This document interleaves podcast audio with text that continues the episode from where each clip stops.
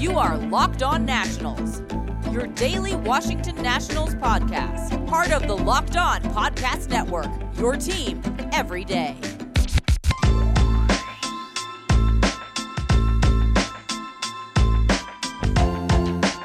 Hello, everybody. Josh Neighbors here today on the Locked On Nationals podcast. It is Friday, May 14th, 2021, and today's show is brought to you by Locker Room. Make sure you guys go download the Locker Room app today.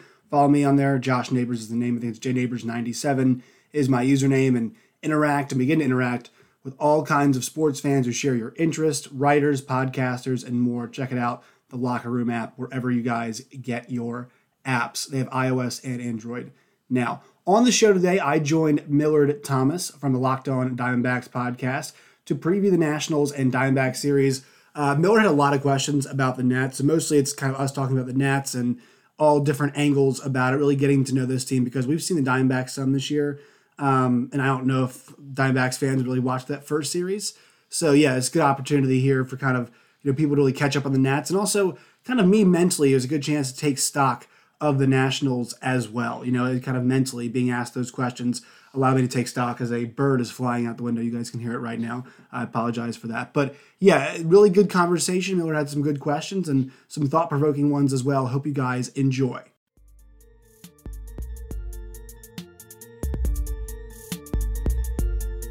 All right, first time on the pod, we got Josh Neighbors of Locked On Nationals, and he also does. What's your other Locked On show? I know you do. Locked On show. Big Twelve. Locked On Big Twelve. Yeah, so this is like you know we got a few hosts at the uh, podcast network, specifically in the MLB channel, who do uh, double duty. Josh is one of those people, hard working man, covering all things Big Twelve, college, doing a little baseball here, uh, covering the Nats. But Josh, how you doing, man? How you know? Let, let's just see how you're doing right now. I'm well. Uh, the Nationals are not well. I am well though. That's it's uh, which is totally fine. The Big Twelve struggling for content, man. It's like they're having us go full steam ahead right now. What do you want me to talk about? A bunch of twenty four seven sports articles saying who's going to be here and talking about odds and whatnot. So the Big Twelve stuff is dragging. The baseball quality is dragging yeah. the Nationals too. So a lot of so there's there's slowness with the Big Twelve podcast and there's slowness with the Nationals' progress and being a good team. Are you gonna be talking about stuff like I know the Pac-12 like announced their new commissioners today? Would you yep. talk about that on your podcast? Well, yeah, it, it is relevant to the the Big 12, obviously, mm-hmm. you know, because their their commissioner came out today and said he wanted you know playoff expansion, which uh, I think everybody is for. Yeah, especially the Big 12 commissioner, you know, because Oklahoma's been a few times and they've lost every time. They've not in every year, so yeah, that's kind of stuff is something that you know we touch on and mention how it affects the broader scope, and yeah, especially this time of year, we're hitting on anything that's newsworthy right now on the Locked On Big 12 podcast because all the kids, save baseball or softball or golf, are home right now. Mm. So our big money making sports are not currently active. Mm. Well, at least we got the baseball season. We and do. I don't know as a Nats fan how you're feeling. So I want to get your take on that because I've had Arm Lane on this pod. I've had Ryan uh, Ryan Finkelstein on this pod, or Finkelstein. Let me get his last name correct. Finkelstein on this pod. The man. And Love yeah, and we've talked about the NL East a bunch on here. And so I want to get your perspective on the NL East because when I was talking to them, it was at a time where no one in the NL East was, you know, above 500, maybe 500 at best. Now you got the Mets on a little hot streak. The Phillies are a couple of games above 500, but the Nats are still there at the bottom. So what's your take on the NL East and the Nationals right now? So I have a bone to pick with Aram. Aram was like, oh, I knew the Nats be at the bottom. Mm-hmm. They swept the Marlins like a week ago. Uh, and the, the, national schedule has been really brutal. Uh, I'm not here to make excuses, but the fact that they got caught with COVID uh, at the beginning of the season was really difficult. That was it decimated the roster to start off. They played the Braves, they played the Dodgers, and um, it was difficult for them to deal with that. So, you know, but but everybody in this division, whether it be injury or just not playing well, everybody in this in this in this division has gotten off to a weird start the problem for the Nats was that this was a time to make their move. And unfortunately for them, they got caught with bad circumstances. They were not able to try and make that move because the Braves, in my opinion, until somebody beats them, um, they are the favorite. They still feel like they might be inevitable once they get, get it figured out. They're lurking there, what, two or three games back. And the Phillies, look, the Mets have played the Phillies uh, nine times. They won six of them. They might have played them a tenth time. It it was after a three game sweep at that point in time, but in the fourth game. And also, one of the games the Phillies won was because Jacob DeGrom got pulled in the seventh inning of the first game of the year because the they hadn't faced live pitching in a week. So Hmm. uh, the Phillies are going to be fighting for a wild card spot. They're not good enough, in my opinion, to, to win this division. The Braves, I think they showed it this past weekend. If they're focused and they're consistent, they are they are a really damn good team. Um, I think the way the Mets are playing through injury is really impressive. Uh, their winning streak right now, I mean, they are having they're, they're losing players at the same rate they're winning. Honestly, Hmm. right? I mean, they've won seven straight games, and right now Davis and uh, Nimmo and Yeah. Almora went out last night, and McNeil went out with an injury, and uh, missing guys in the pitching front as well too. So, you know, they're dealing with that, but they're winning. That, that's what good baseball teams do. So, looks like those teams are making the move now, and the Nats are falling behind, which is the challenge uh, for a team like that. But this division, in my opinion, coming into the year was the best division in baseball, and I think it ends up being still the best Mm. division in baseball just because of the quality of the teams. I mean, look, let's be honest. Four of the teams in the division want to make the playoffs. The fifth team, being the Marlins, did make the playoffs last year.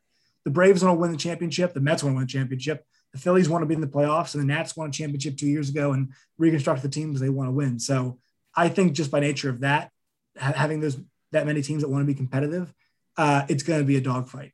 Wow, stronger than the NL West. We got maybe two of the Yeah, top because three well, World the, Series the, the. Rockies suck though. The The Rockies, Rockies- are bad. but the Giants are way better than we thought. right, right. The, the Giants are better than we thought. The D backs, you know, uh, yeah. they're fun. The D backs are fun. They're right? fun. But but when it you know when it comes down to it is that you know and, and i don't mean to demean the d-backs here but Mm. are, are the, D, the d-backs and the nats have kind of similar records right Mhm. with where they where they're at one team is a bit more serious about trying to win at this particular moment than the other one is and it's not to demean them I mean, the d-backs just aren't this is not a phase right now where they should try to be winning It- it's a tough spot in that division too but the nationals have soto and turner They've got the pitching, obviously, Strasburg, Corbin, and Scherzer on the payroll.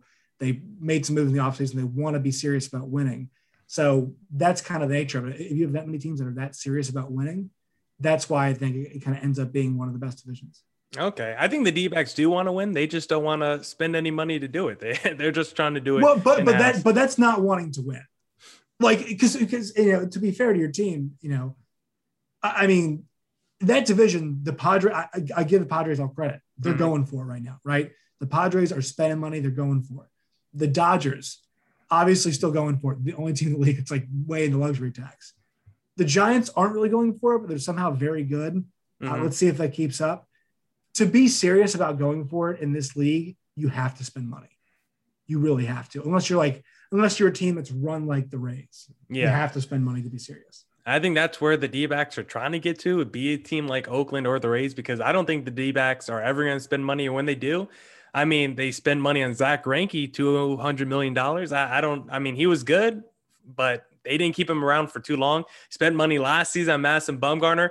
It has only worked out in the last five starts. But the previous 13 starts before that, he was literally the worst pitcher in all of baseball. So I, I don't think their recent track record of spending money has worked out in their favor. But you never know. I, I- want them to spend money, honestly. But just the way they are with their financials, it doesn't seem like they're going to anytime in the near future, honestly. And like you're saying with the Padres and Dodgers, that both their teams are pretty young, pretty in their prime. They got pieces to be around for the next five to 10 years. So they're going to be powerhouses for a while. So the D backs got to find a way to get in there. And the Giants, they're, they're, I like, I don't like their team on paper, but somehow they just keep putting together wins. And after 2020, when they were competitive, I didn't write them off entering the season. So I, I have high respect for the Giants, honestly. But I want to ask you something about the Nationals, particularly their offense, because looking at ESPN.com and just team stats.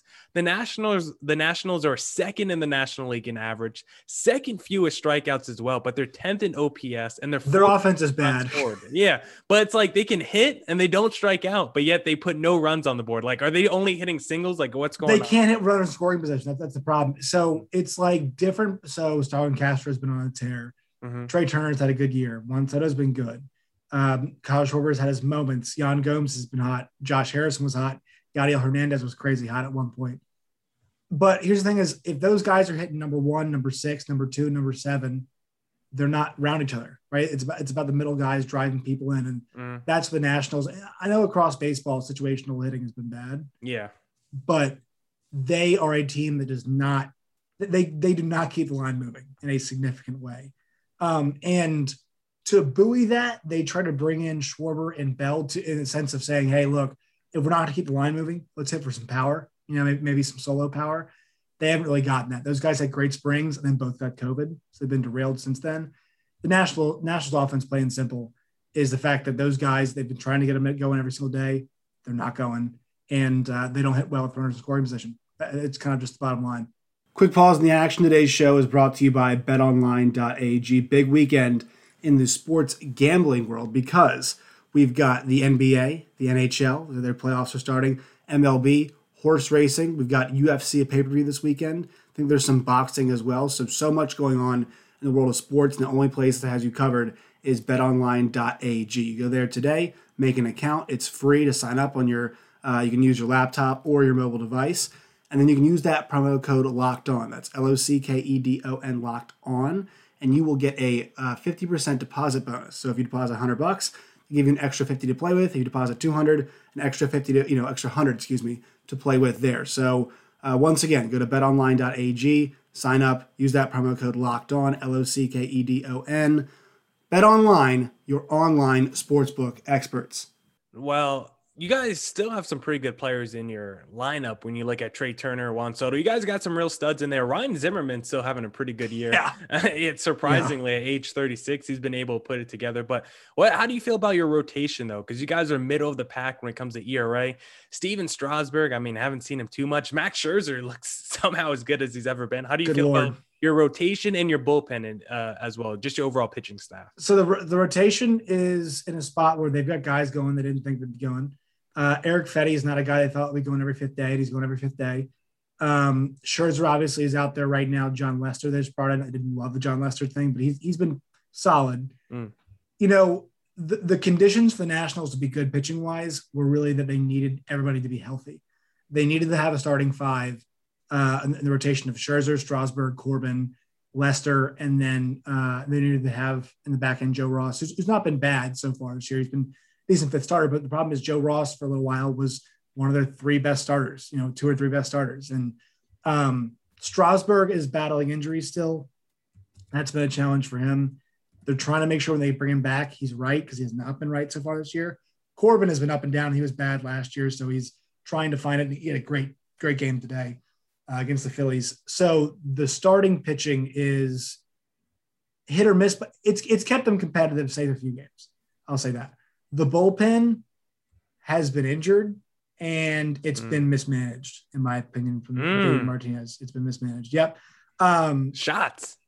Well, the, you know, Brad Hand has not been good against the Yankees. Blew a save mm. on Saturday through, I think, I forget how many pitches he threw. They brought him back on Sunday, lost the game outright. And then last night against the Phillies, uh, Wednesday night game, whenever, whenever y'all hear this, blew a lead against the Phillies too. Uh, so he's not pitching well right now. And look, it, this team is, you know, they they're on a stretch right now where they got swept by the Braves, lost two or three in New York, lost two or three to the Phillies. That could have been two or three wins against the the, the Yankees mm-hmm. with a Brad Hand good performance, and it could have been two or three against the Phillies with a Brad Hand good performance as well. So it seems like something goes wrong whenever like you know they're in a position to win. And either you know the, the pitching keeps in it, but the offense doesn't show up, or they've had a few games where Brad Hand, you know, has had a tough time, or Kyle Finnegan. And they, you know, Kyle Finnegan threw 22 pitches uh, on the Tuesday night game. They brought him back out the next night for some reason to, to pitch again.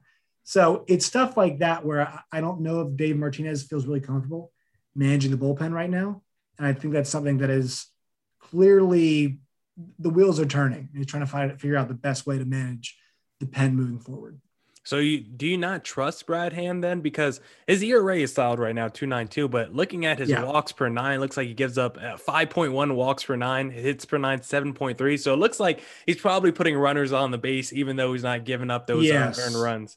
So the location was bad on Saturday, it was bad on Sunday, and it was bad last. I mean, he Odubel, I said this yesterday, Odubel Herrera hit like a 4,000 foot home run because he just hung a fat slider to him.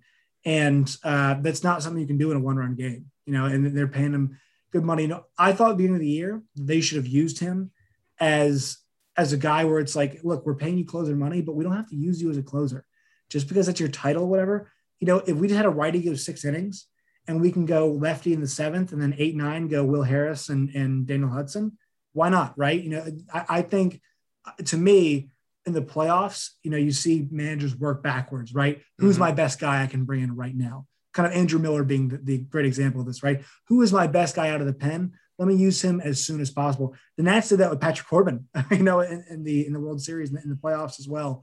So I think that's how you should approach it. I think the traditional approach of this guy's my setup, this guy's my closer is a bit outdated. Now Harris and Hudson have said they don't want to be closers necessarily, Mm. but still, I think it's all about doing whatever you can to help the team win the game.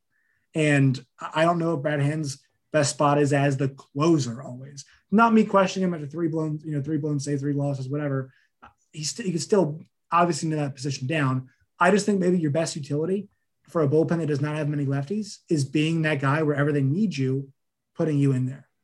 Yeah, and one guy you were talking about before, and Steven Strasburg, about how you guys want to get him right, and he hasn't pitched a lot this year. He only, I'm looking at it, he has 10 innings pitched this year, and he only pitched five innings last year. So, what's been up with Steven Strasburg the last two years? Because I know that's kind of been the mark on his career is that he's a guy who's been low key, kind of injury prone, and always been kind of fragile, honestly. So, what's been going on with him the last two years? Why hasn't he really been pitching that much?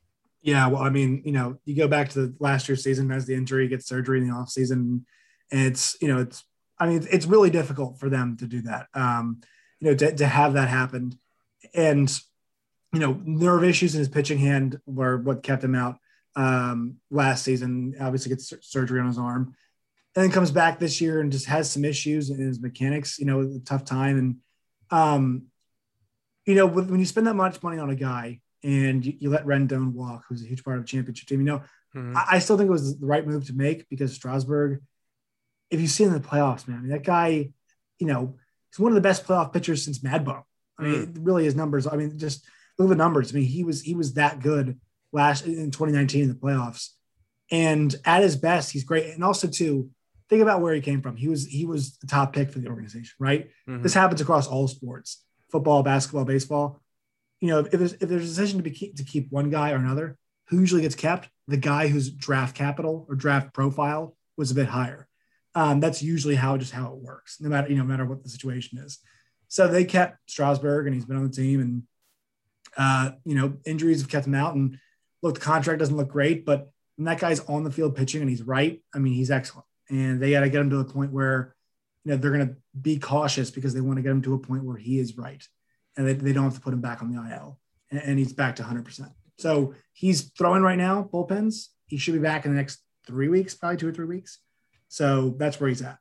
Yeah, and his contract he's getting paid 35 million a year until 2026 when he's age 37. And the way injuries have gone for him so far throughout his career, I mean, it, it doesn't look likely that he's gonna be, you know, making 30 starts a season until age 37. So do you think that contract could be maybe become an albatross kind of contract, or do you where you look at that and say, hey, that's actually uh pretty dead money on the books right now? Well, it depends on how he works. Like Mhm. there is, you know, there is guys who get later in the career. Max Scherzer is a great example. You figure out, and, and and Steven's got great secondary stuff too. That they know, you know. And, and here's the thing: is Strasburg's a guy, you know, who's dealt with fastball velocity drop in the past and is is is acclimated to that and got accustomed to it.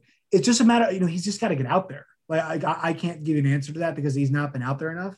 And you have to the guys who are the best at staying in this game for a long time are the guys who acclimate to what their body tells them, who try not to be the guy they were, and always are trying to adapt and change based off what they're throwing that night. Max Scherzer, nobody's better at making in-game adjustments and hanging around with their best stuff, their, their worst stuff rather than Max Scherzer.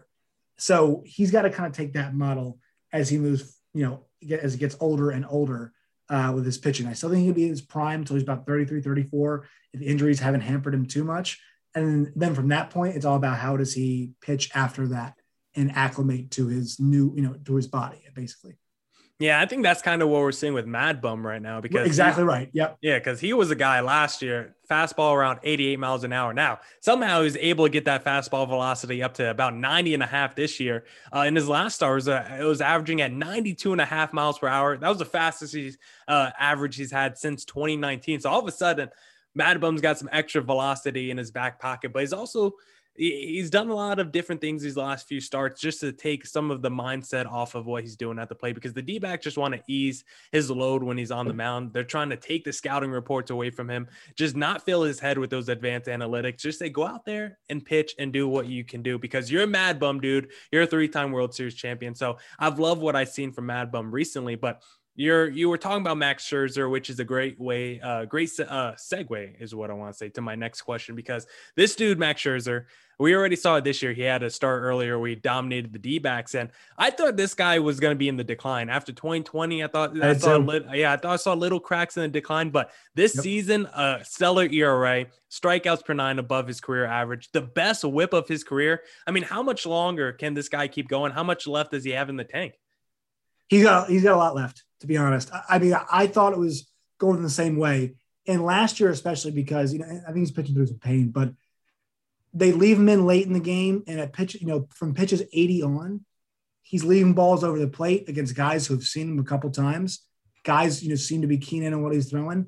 And this year, there's some of that too. Yeah, you know, he's been roughed up a couple times. But once again, nobody comes to comes to compete when their stuff isn't 100% like Max Scherzer. And that's what he brings to the table is that a guy that, you know, even gets up four runs the first two innings of the game. If you see he settles in, you leave him in the ball game. Um, and, and honestly, 14 Ks at Yankee Stadium uh, last game out.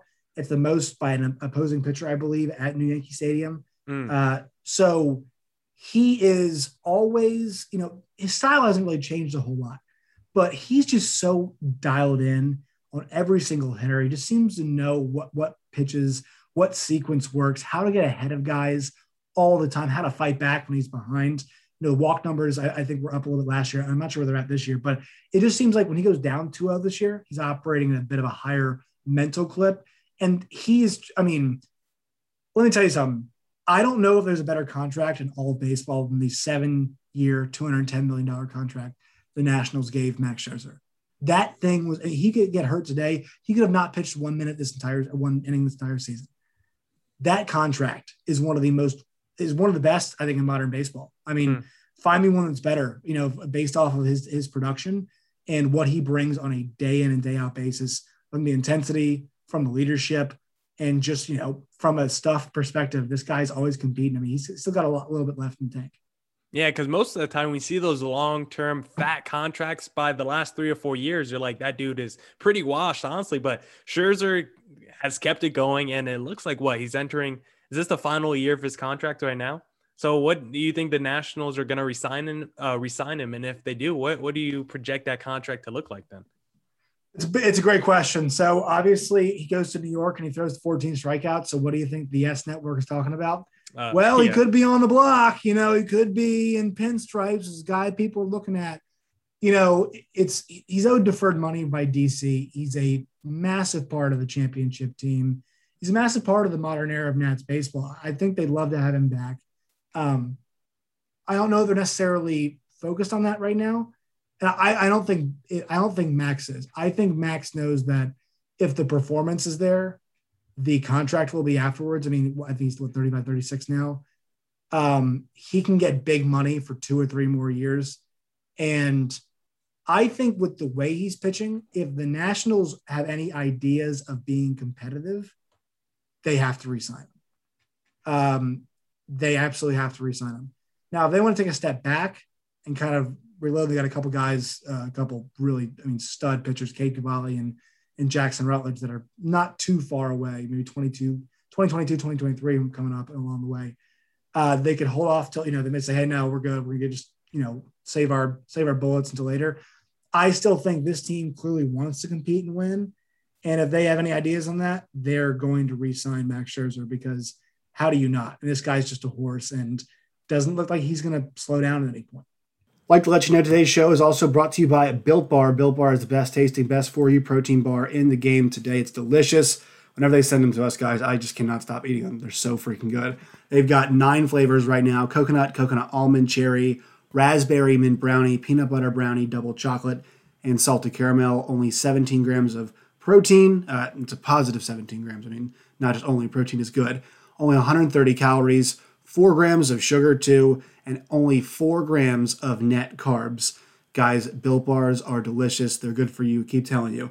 Uh, and if you guys haven't tried them yet, you're really missing out. Go to builtbar.com, use the promo code LOCKED15. So that's L O C K E D 1 5, LOCKED15, and you'll get 15% off your next order.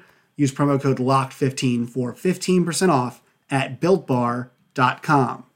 Yeah, maybe could do like a one for one, like you see in basketball, where you do like a guaranteed year the first year, and then like a team option that second year, just to Right. keep keep your options open. But Scherzer, he's been a stud throughout his career, and he is a former D back. And man, imagine if the D backs never traded Max Scherzer, how their franchise history would have been changed. Uh, that would have been pretty crazy to see D backs, uh, uh, see Scherzer in the D backs uniform for a long time. But he wasn't the guy he is now when he was pitching for the D backs. I'll tell you that. But considering the totality of his career and the straight dominance he's had, I mean, how many he's got three Cy Young awards, one of the best pitchers of his generation, of course, but he gets compared a lot of times to Clayton Kershaw, and rightfully so. Those are probably the two best pitchers of what the last 10 to 15 years, uh, probably of this current era, current generation. So if you had to pick, you know, non-biased, don't put your Nationals input into this. Who do you think is the better pitcher, or who would you rather start your franchise with? Max Scherzer. Clayton Kershaw. Oh, Clayton okay. Kershaw. That was He's- quick he's- answer. Well, no, it's. I mean, look. Here's the thing. Is here's the thing. Full disclosure: people listen to the podcast know that you know I'm not a I'm not a, a Nationals homer Uh-huh. in the in in the way that you know some other people might be if they you know host the podcast. Look, Max is excellent. He is he is one of the. I mean, he's such a great talent. And sure, if you want to put him up stride for stride with the way they've they've you know their, their two careers, you can definitely do it. To me, Clayton Kershaw, day in and day out, start and start out, year in and year out. I mean, you've seen him as a as a as a Diamondbacks fan. He's got the same thing too, his adaptability, right? As a fastball lost velocity, you know, loses velocity, he's leaned on that secondary stuff so much, and the way that he's able to use, especially his curveball, is you know obviously just been nasty forever. But he is to me the um, he is the example of what pitching success looks like. It- you know, of, of what you know that that's what the Degroms, that is what the Scherzers, that that is what everybody else, Gerrit Coles, are chasing is a career like Clayton Kershaw's. In my opinion, uh, he's the best pitcher I ever watched pitch. Uh, just you know, just the way he, I mean, every single season. So love Max. I'm not saying it's not close, but with the way Clayton Kershaw has distinguished himself for the long term, I, I think it's just he's just a, a little bit above Max uh, Hmm. for what he's brought in his career. So the postseason pitching uh, doesn't weigh in. Yeah, I mean, I get it. Like, Mhm. here's the thing: is here's the thing is like, you know, am I gonna knock? Am I gonna knock Kershaw for Dave Roberts putting him in against Juan Soto and and uh and and you know Anthony Rendon and what was the eighth inning, seventh inning of a game? Mhm. No, that's not really on him. It's a bad decision by the manager. And I know it's been bad playoff pitching, but here's here's to me the thing about pitching is that it's it's not a natural motion. Number one, think about that. Overhand throwing is not a natural motion. His durability throughout his career, number of innings that he's logged, and the caliber that he's pitched at is what makes him, in my opinion, a great pitcher. Also, you know, Kershaw. I, mean, I've heard the numbers were last year, but pretty decent in the postseason last year when they won, when they won the championship. So he's a champion now, and, and to me, 60 games, 162 games. I'm not, you know, we played the season last year out, still a championship in my mind. Still, they're both still champions. Uh, really, both guys really accomplished. But to me, I'm still rolling with Kershaw. But it's it's not like it's a you know an argument super far away. Yeah. what about I- you? What about you? Yeah, I would probably go Max just because Kershaw's a World Series performance last year. It feels a little fugazi to me just because, you know, not that many fans. He didn't have that fully pressurized playoff environment like he usually does. I feel like that played a pretty heavy factor. The first time Kershaw performs on the big level, there's like 10 fans in the stands. I feel like there's a little bit of correlation there between his performance and the environment he's in. So that's just my little own conspiracy theory on it. But hey, I like I think fact- that might be some anti-division bias. I think that's what that's what that might be. Hey, hey, That is now- that's what that is. It might be, but Kershaw's a stud, no doubt about it. He's still one of the best pitchers in our generation. But would I want him on the big stage? Uh, probably not. There's a few pitches. No, I take Max pitchers. over him. Yeah, I'd t- I- Uh, on the big stage, I take Max over him. But like over the course, you know, in their primes, course a thirty start season, I'm going to take Scherzer. I'm going to take uh, um, Kershaw. Okay, I think Scherzer has had some playoff struggles too. There's been some moments where you're like, dang, Yeah. Scherzer's out here getting Yeah. crushed on the mound. But Let's let's get off the pitchers for a second. Let's talk about. I want to talk more about the lineup because you guys, uh, you got some real. Can we studs. not? Can we not? Can we not talk about the wanna lineup? but not God, the- no. We won't talk about the whole lineup. I just want to talk about two individual players. I want to start with Trea. Can I guess? Can I? You can talk about Trea Turner Okay. Is that what we're gonna do? Yeah, that's right. The, the- the two studs in the lineup. We got to Yeah. talk about them. I want to first start with Trea Turner because this guy's been a stud. Uh, he- he's a baller for you guys. And just looking at his contract right now, it doesn't look like he's gotten a fat extension uh, yet. So I just want to know when that extension's coming, or is he going to get the Anthony Rendon treatment? No, he's he's they're going to extend him. Um, that is it's it's 110 percent what they're going to do. And here's the thing is is that as long as you've got Trea and Juan in the lineup, you're really you I mean you, you've got a chance to be competitive, right? If you build correctly, you can be competitive because Trea, in my opinion, with the speed that he brings, I mean they're considering him moving him back in the lineup right now because he's just been such a good hitter this season. Um, the guy is so consistent. He's fast. I mean, nobody turns crappy dinks off the end of the bat where the bat's broken into singles like Trea Turner. Really solid shortstop as well. Defensive numbers can always improve, but for him as the athlete he is, as the potential leadoff guy he is in a great lineup, as you know, hitter, whatever it is. I mean, he is. You know, who would you put up against him in terms of a all around? I mean, also he actually brought some pop this year too. Who would you put up against him as as, as a guy to set the table for? I mean, is there anybody else in baseball you'd rather have at the front of your lineup than, than Trea Turner? Well, I'm not the front of the lineup. I did have a question for you that kind of leads into it. I have five shortstops here, and I want you to rank them real quick for me. Okay. I got Bogaerts, Xander Bogaerts from the Red Sox, Francisco Lindor from the Mets, Trevor Story from the Rockies, your guy Trea Turner, and then Fernando Tatis. Rank those five for me right now. So what am I ranking them based off of? Just how you, if you were doing a fantasy draft, not even like a fancy draft, but you were the GM of a team, they're all in a pool of players. How are you building your team with those guys? Who are you taking in that draft first?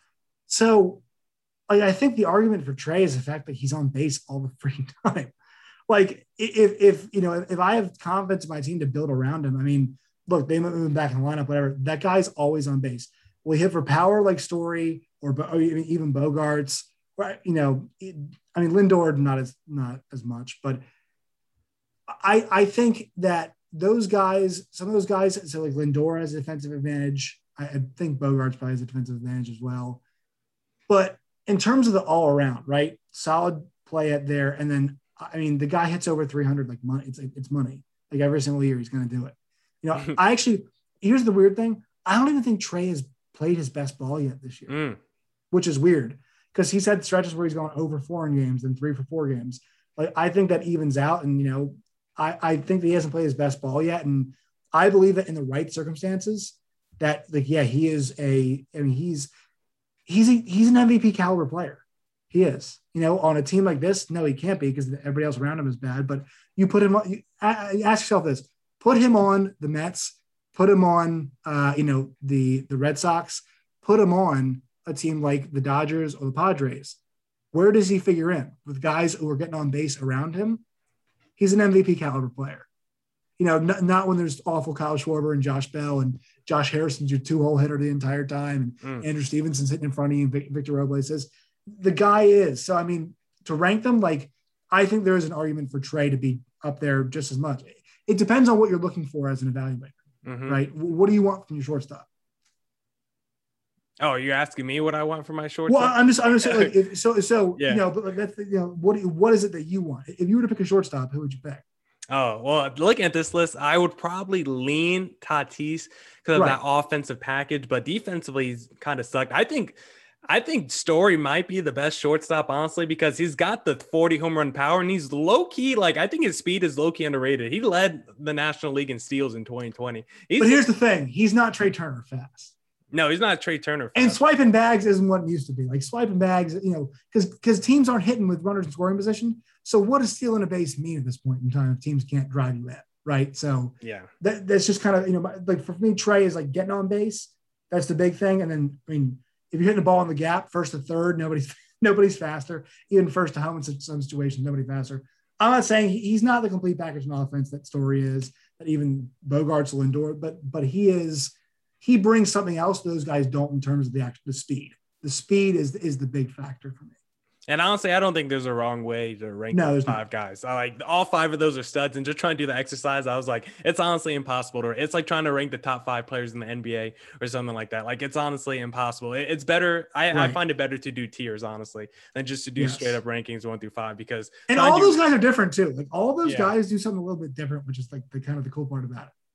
Yeah, and so moving off the shortstops, I mean, yeah, Trea Turner's a beast. We don't have to, you know, bludgeon that point anymore. But Juan Soto, he's another stud. The dude is like 23, 22, 23 years old. And what are your thoughts right now on just his overall season? Because Juan Soto's been good this year. I mean, he's still OBP king, nearly 400, average yeah. around 270. Doesn't seem like he's really taken off yet so far this year. Uh, well, you- he got it. He got hurt, so like he was, you know, and those. I mean, I don't watch, you know, watching West Coast baseball, it's, it's tough to watch East Coast baseball. So, yeah. just full disclosure, he was out for 10 day IL, was playing well before that, came back and really just didn't, has not always, has not been himself in some senses. So, like, he's really, he's still getting on base a bunch. Yeah. But it, it's, he can't take advantage of your misses yet. Uh, he's just not seeing it that, you know, if you're pitching, you're missing. He's not all the way back yet, but still, like his 70% is still like among the league best he is unique in the fact that he gets better all the time. He wants to get better. You hear about he wants to steal a certain amount of bases, which I don't endorse, but he wants to steal more bases. He wants to win a Golden Glove. He's working on his English. Everything, you know, like even, even that matters. You know what I mean? Like mm-hmm. Fernando Tatis is a. Think about this now. Who's the most marketable player in the league?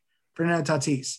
He is in those commercials. I forget what the drink, the sports drink that Damian Lillard has he's in those commercials because he is a guy that you know knows English very well, can market products to both Latino and the American communities. That matters. Juan sees that and is working on that to become a better media, you know, personality and, and also a marketable star. I like that. I like that about a player, even if it's not a baseball tangible thing. The guy has goals, he sets them, and uh, does not seem like somebody who's missed a goal that he's set yet.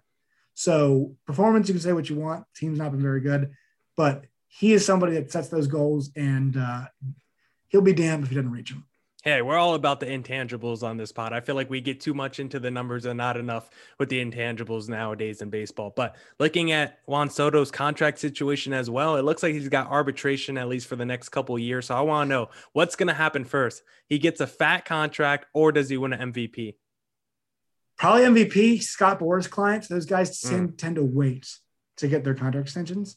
So yeah. there's a short answer. Probably MVP first for uh, extension. Because I mean, and he's talked about it too, whether or not he wants to be the first five hundred million dollar player, what it means the Nationals situation. You know, because that, that, that's where he's at. You know what I mean? That, I mean that, that's when his contract comes uh, comes up. You know, in a few years' time, we'll be asking should Juan Soto get five hundred million dollars. So uh, that stuff's in the air. But I would say MVP first because he's a Scott Boras client. Yeah, if you just responded with two words, Scott Boras, I would. Scott Boras, yes. that, that's all I needed. But yeah, I mean, looking at the contracts now, it doesn't look like we've even had a four hundred million dollar player. So Juan Soto jumping that to get a five hundred, that would be pretty. I mean, why wouldn't you? He's twenty two yeah. years old. It, I mean, look, if you went around the league right now, and you and you said, could you, you know, would you offer this guy five hundred million dollars to the time he's, you know, I guess what, uh, 36, 37 years? years old? Yeah, like 15 years or something yeah, 15 year contract, okay. 37 years old, $500 million. I mean, he's worth the money, man. He's, he's, I'll tell you this, like, I, I've run out of ways to describe him because of how damn good he is. In Effective. Just go back and watch the World Series. The kid's 20 years old in the World Series. And I mean, some of the best pitchers in the game are like, how do I pitch this guy? What is the right way to pitch this guy? Um, took Kershaw deep, a guy who just endorsed very much, you know, in, in pivotal at that. So yeah, I'm I'm all in on Juan Soto. He's he's one of the best hitters in the game, if not the best, and he's going to be the highest paid player in the game if he wants to be. Yeah, I mean, it, it would be a smart move. That's basically what the Padres did with Fernando Tatis. I mean, he hasn't had a full season under his belt yet, and they're like, here, 14 years, 330 million. Yeah, it was smart. The security angle, yes. Yeah, and I thought, yeah, I, I was fine with it from the security angle and things like that. But one guy who did not get that security from the Nationals, I want to talk about him.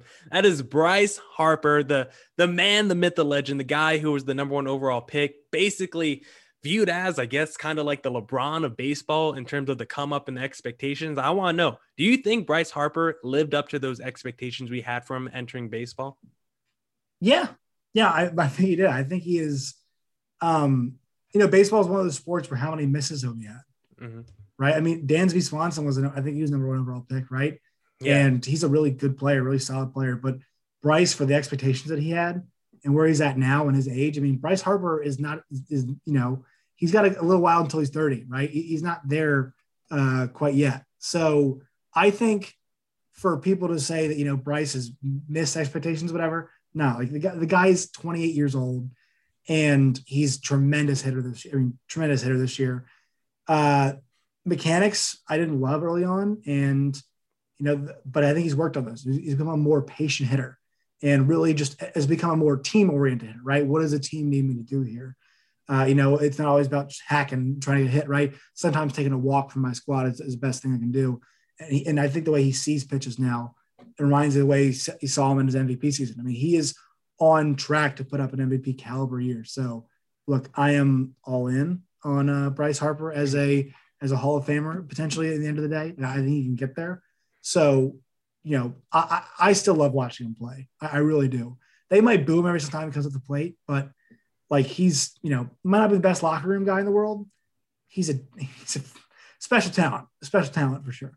Yeah, and I agree. I think he's lived up to expectations. It's hard for someone to do the LeBron James method and right. actually shatter the mold with what you were expected, even though right. you had all the lofty expectations in the world. So what he's done, MVP, still been one of the premier players in baseball. I think he's definitely lived up to the number one overall billing that he's had coming out of high school. But why do you think? Well, you probably know why, but why did the Nationals let him go? Why, you know, a homegrown guy? Why why didn't they just keep him around?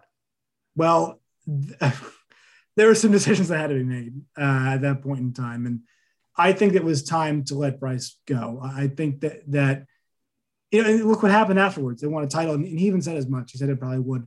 I think stuff in the clubhouse with him is not always the easiest, um, and I don't think, I don't think he was supposed to be the clubhouse leader at that point. I don't think he could be the way that he was in Philadelphia, and I think there was a lot of clashing of heads. And so I think it was the best for him to move on and for the Mets to move on, or the Nationals to move on uh, as well. All right, we're wrapping up the pod here with Josh Neighbors of Locked On Nats and Locked On Big 12. I just want to get one final question in, Josh. D backs play a three game series starting off tomorrow. We got Max Scherzer on the mound. What are your predictions for this series? Who wins it? I don't know. it's, it's baseball, right? I mean, who the hell yeah. knows what's going to happen? Um, I would say with this series, look, the Nationals are in a corner. They need the series really badly to to kind of bounce back, and they're also coming off some positivity. So I think there's a sour taste in their mouths. They split two at the D-backs before. They should not have. Um, no, once again, no offense, but this team has a bit more on the line at this point in time. The D-backs do. I feel so. Con- I, I'm. I sound so condescending. I don't mean. I really don't mean to. But here's the thing: is like this team wants to compete. They want to win. They've got Juan Soto and Trea Turner and Strasburg and Scherzer and Corbin and they brought in Schwarber and they brought in Bell and they made all these moves and Brad Hand and Will Harris and Daniel Hudson. Like this team wants to win now. So they can't fall into a 19 and 31 hole the same way they did in 2019. Mm-hmm. It's now or never. They, they got to start making their move to keep themselves within striking distance for when they ultimately can potentially round into their best form. So well, I think the Nats take two or three. okay, well, lucky for you, D backs put Zach Gallen on the injured list yesterday. They put Christian Walker, their first baseman, on the injured list yesterday. Ketel Marte still on the injured list, but he might be back for this series. So Ketel Marte is back. That's a huge boost uh, for this team. And uh, look, I don't. I'm not going to say the D backs are going to win this because uh, their pitching situation is in major flux. Taylor Widener still on the injured list as well. He's been one of the best D backs pitchers as well. So D backs are down two of their top three starters. Uh, I got to see. Maybe we'll get a Madison Bumgarner start here. Maybe on that Sunday we could get uh, a Mad Bum start because that dude is just absolutely locked in right now. But I, I, think this could be a pretty close series. I don't know against Max Scherzer. That's going to be pretty tough for the D backs. They're definitely going to need their offense to come alive for that. But they're the they're a top three team in the National League with a run scored, and I don't think I would have predicted that entering the season. So take that for your point against not trying to win. We're out here there putting runs on the board, baby. There you go. All right, that's Josh Neighbors of Locked On Nats and Locked On Big 12. Where can the Locked On listeners find you, Josh? Uh, at Josh Neighbors underscore on Twitter, at LO underscore Nationals, and then at LO Big 12. Perfect. Thank you, Josh, for hopping on. I'll catch you later, buddy. It was a pleasure, my friend. All right, that will do it for today's show. Make sure you follow us on Twitter at LO underscore nationals. You can follow me at Josh Neighbors underscore. Once again, find me on Locker Room at Josh Neighbors or JNeighbors97, I think is the username. Make sure you guys give the show uh, give the show a thumbs up, five stars wherever you guys get the podcast. Those ratings really help us get the podcast out to other people. Leave a review if you'd like to as well. And if you guys have any suggestions, once again, you guys can DM me, follow me on Twitter, whatever. Usually follow back, and I want to hear what you guys have to say about the show and any suggestions that you might have. And as always, my friends, until next time, stay safe.